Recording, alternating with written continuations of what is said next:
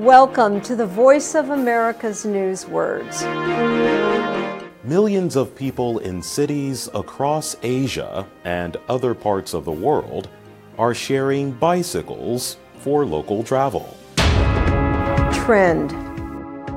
China's Ministry of Transport reports that the two year bike sharing trend has put more than 16 million bikes in China. It says that more than 100 million Chinese have signed up for bike sharing.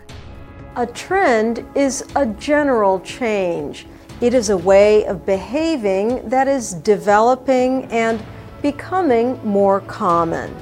Often, a trend is something currently popular or fashionable, such as hairstyles and clothing.